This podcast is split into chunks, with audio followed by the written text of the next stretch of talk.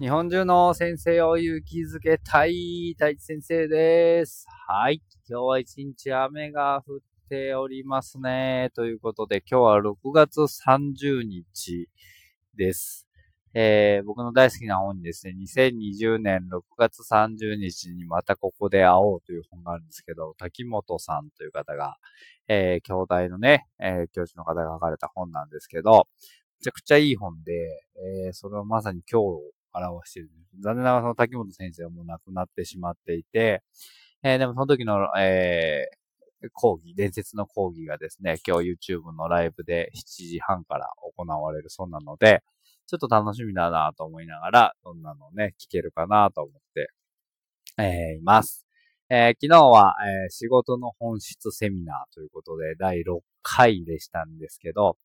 えー、まあ、2時間、毎回2時間かける6回、計12時間の、えー、まあ、セミナーというか、講義を聞いていたんですけれども、なんか、この本当にね、2週間、3週間ぐらいずっと受けてきたんですけれども、なんか仕事での見え方とか、えー、感じ方とかね、めちゃくちゃ変わったなと思っていて、特にまあ奥行きが感じられるようになったなって思うんですよね。奥行きってなんだよって思うかもしれないんですけど、なんかこう、仕事ってどうしても目の前のことに暴殺されてしまって、こう、つい、こうね、えー、例えば事務所に今いるんですけど、事務所の中で起こってることだけで判断しがちだったりとかするんですよね。えー、でも今日だったら例えばね、なんかこう、工事が始まって、えー、ちょっと地元の方がね、困ってるよって連絡が入って、ジムさんがすぐ動いてくれたんですよね。で、その様子を見ていると、あ、こうね、なんか裏ではこうやってジムさんがいろいろ動いてくれて、えー、地元の方に説明に行ってくれたりとかしてるんだな、みたいな裏側が知れたりとか、みんながちょっとずついろんなところでこう動いてくれてるみたいなことを感じられると。えー、これがまあまさに仕事でいう奥行きってやつなんですけど、だからその裏側を見るとか、こう目に見えていない部分を感じ取るみたいなことだと思うんですよね。で、それが感じ取れるようになると、今度また感謝の気持ちが湧いてくるようになるんですね。あ、あの人がこんなことやってくれてるんだ、ありがたいな、体操服をね、のりますさんが選んでくれてるんだな、とか、えー、給食を、えー、矢蓋さんが選んでくれてるんだなとか、業者といろいろやり取りしてくれてるんだなとか、本当にいろんな人がいろんなとこで、こう、ね、みんながハッピーになるにはどうしたらいいかみたいなことを考えて動いてくれている。そのことが感じ取れるってめちゃくちゃ大事なことだなと思うし、うん。だからそれが感じ取れる自分でありたいなって当たり前にその用意されていたりとか、えー、するんじゃないよってことを、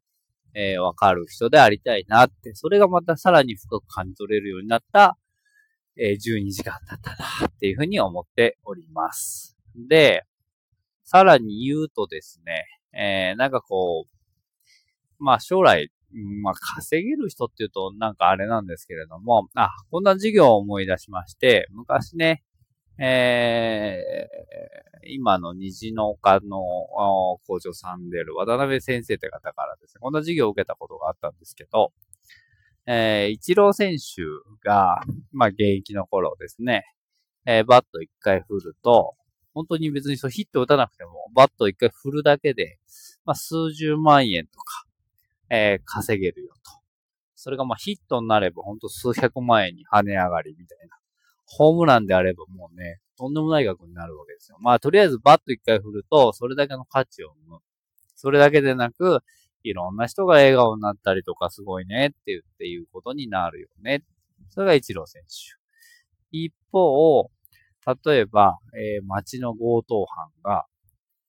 バットを持って、一回こうね、振り回して、えー、誰かを傷つけてしまったりとかして、まあ、例えばお金を10万円そこからこう強盗して奪えたとしたとしても、えー、その後待っているのは、えー、刑務所に入るってことだったりとか、誰かをね、傷つけるってことだったりするんだと思うんですよ。同じバットを一回振るという行為でも、型や数百万円というお金が舞い込んできて、みんなから、えー、先方の眼差しで見られて、あの人すごいよねってなる。一郎選手と。方や、まあ、10万円を無理やり奪い取り、えー、その後警察に捕まり、いろんな人を怪我させたり悲しませる、えー、強盗犯と、何が違うんでしょうかっていう授業を受けたことがあったんですよね。で、ほほうと思いながら僕はその授業を受けていたんですけれども、まさに、まあ、いろんな場面で、その、バットを一回振るということとか、えー、まあ、行為自体はね、例えば先生が子供に教えるってことなのかもしれないし、まあ、いろんな方法があると思うんですよね。例えば、えー、ヤマト運輸の人だったら荷物を運ぶってことなのかもしれないんですけども、まあ、いろんな場面でいろんな動作があると思うんですけど、その時に、えー、どういう思いでやっているかとか、そこに自分がどういう価値づけをしているかとか、一郎選手であれば、そのバットを振るためにも、小さい頃からずっとこうバットを振り続けていたわけじゃないですか。で、結果、そのね、一回振れば数十万円稼げる一郎選手が出来上がったよっていうことなのかもしれないし、それだけじゃないと思うんですよね、きっと。えー、で、大切なことは何かなっていうと、やっぱり志になってくると思うんですよね。自分はこれでこういう風に幸せにしようとか、自分はこういう目的のためにこの仕事をやろうみたいな志を持って仕事をしてるかどうかっていうことが、すごく、すごく大事じゃないかなっていうふうに思っております。で、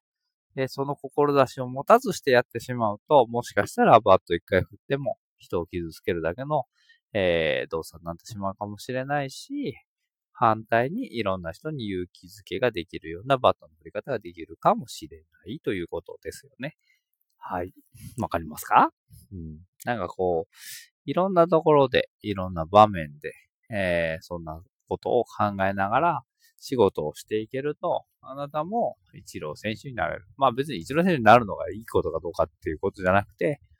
なんか、そのバットの振り方一つで、いろんな人に夢を与えられるチョークの持ち方一つで、えー、かもしれないし、ね、え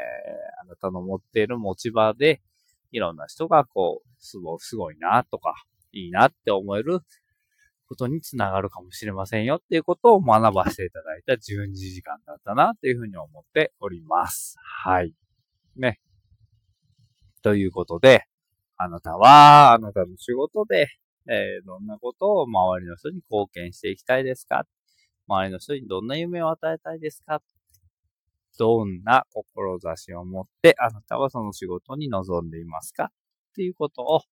まあ、はっきりしておく。自分に問いかけをしてみる。そうすると、また新たなね、えー、そういう夢や目標みたいなところが見えてくるかもしれないし、今日という仕事に、えー、活かされてくるものが見えてくるかもしれないですよね、というお話でございました。はい。ということで、今日は、えー、ね、えー、そんな話をさせていただきました。今日、あなたはどんな志を持って過ごしましたか？明日一日はどんな志を持って、えー、過ごしますか？あなたという人生、ね、5年後どうなっていたいですかっていう問いかけもまた面白いかなと思いますので、そんな話はまた今度ね、できればいいなというふうに思っております。はい。ということで、See you next time. Bye bye.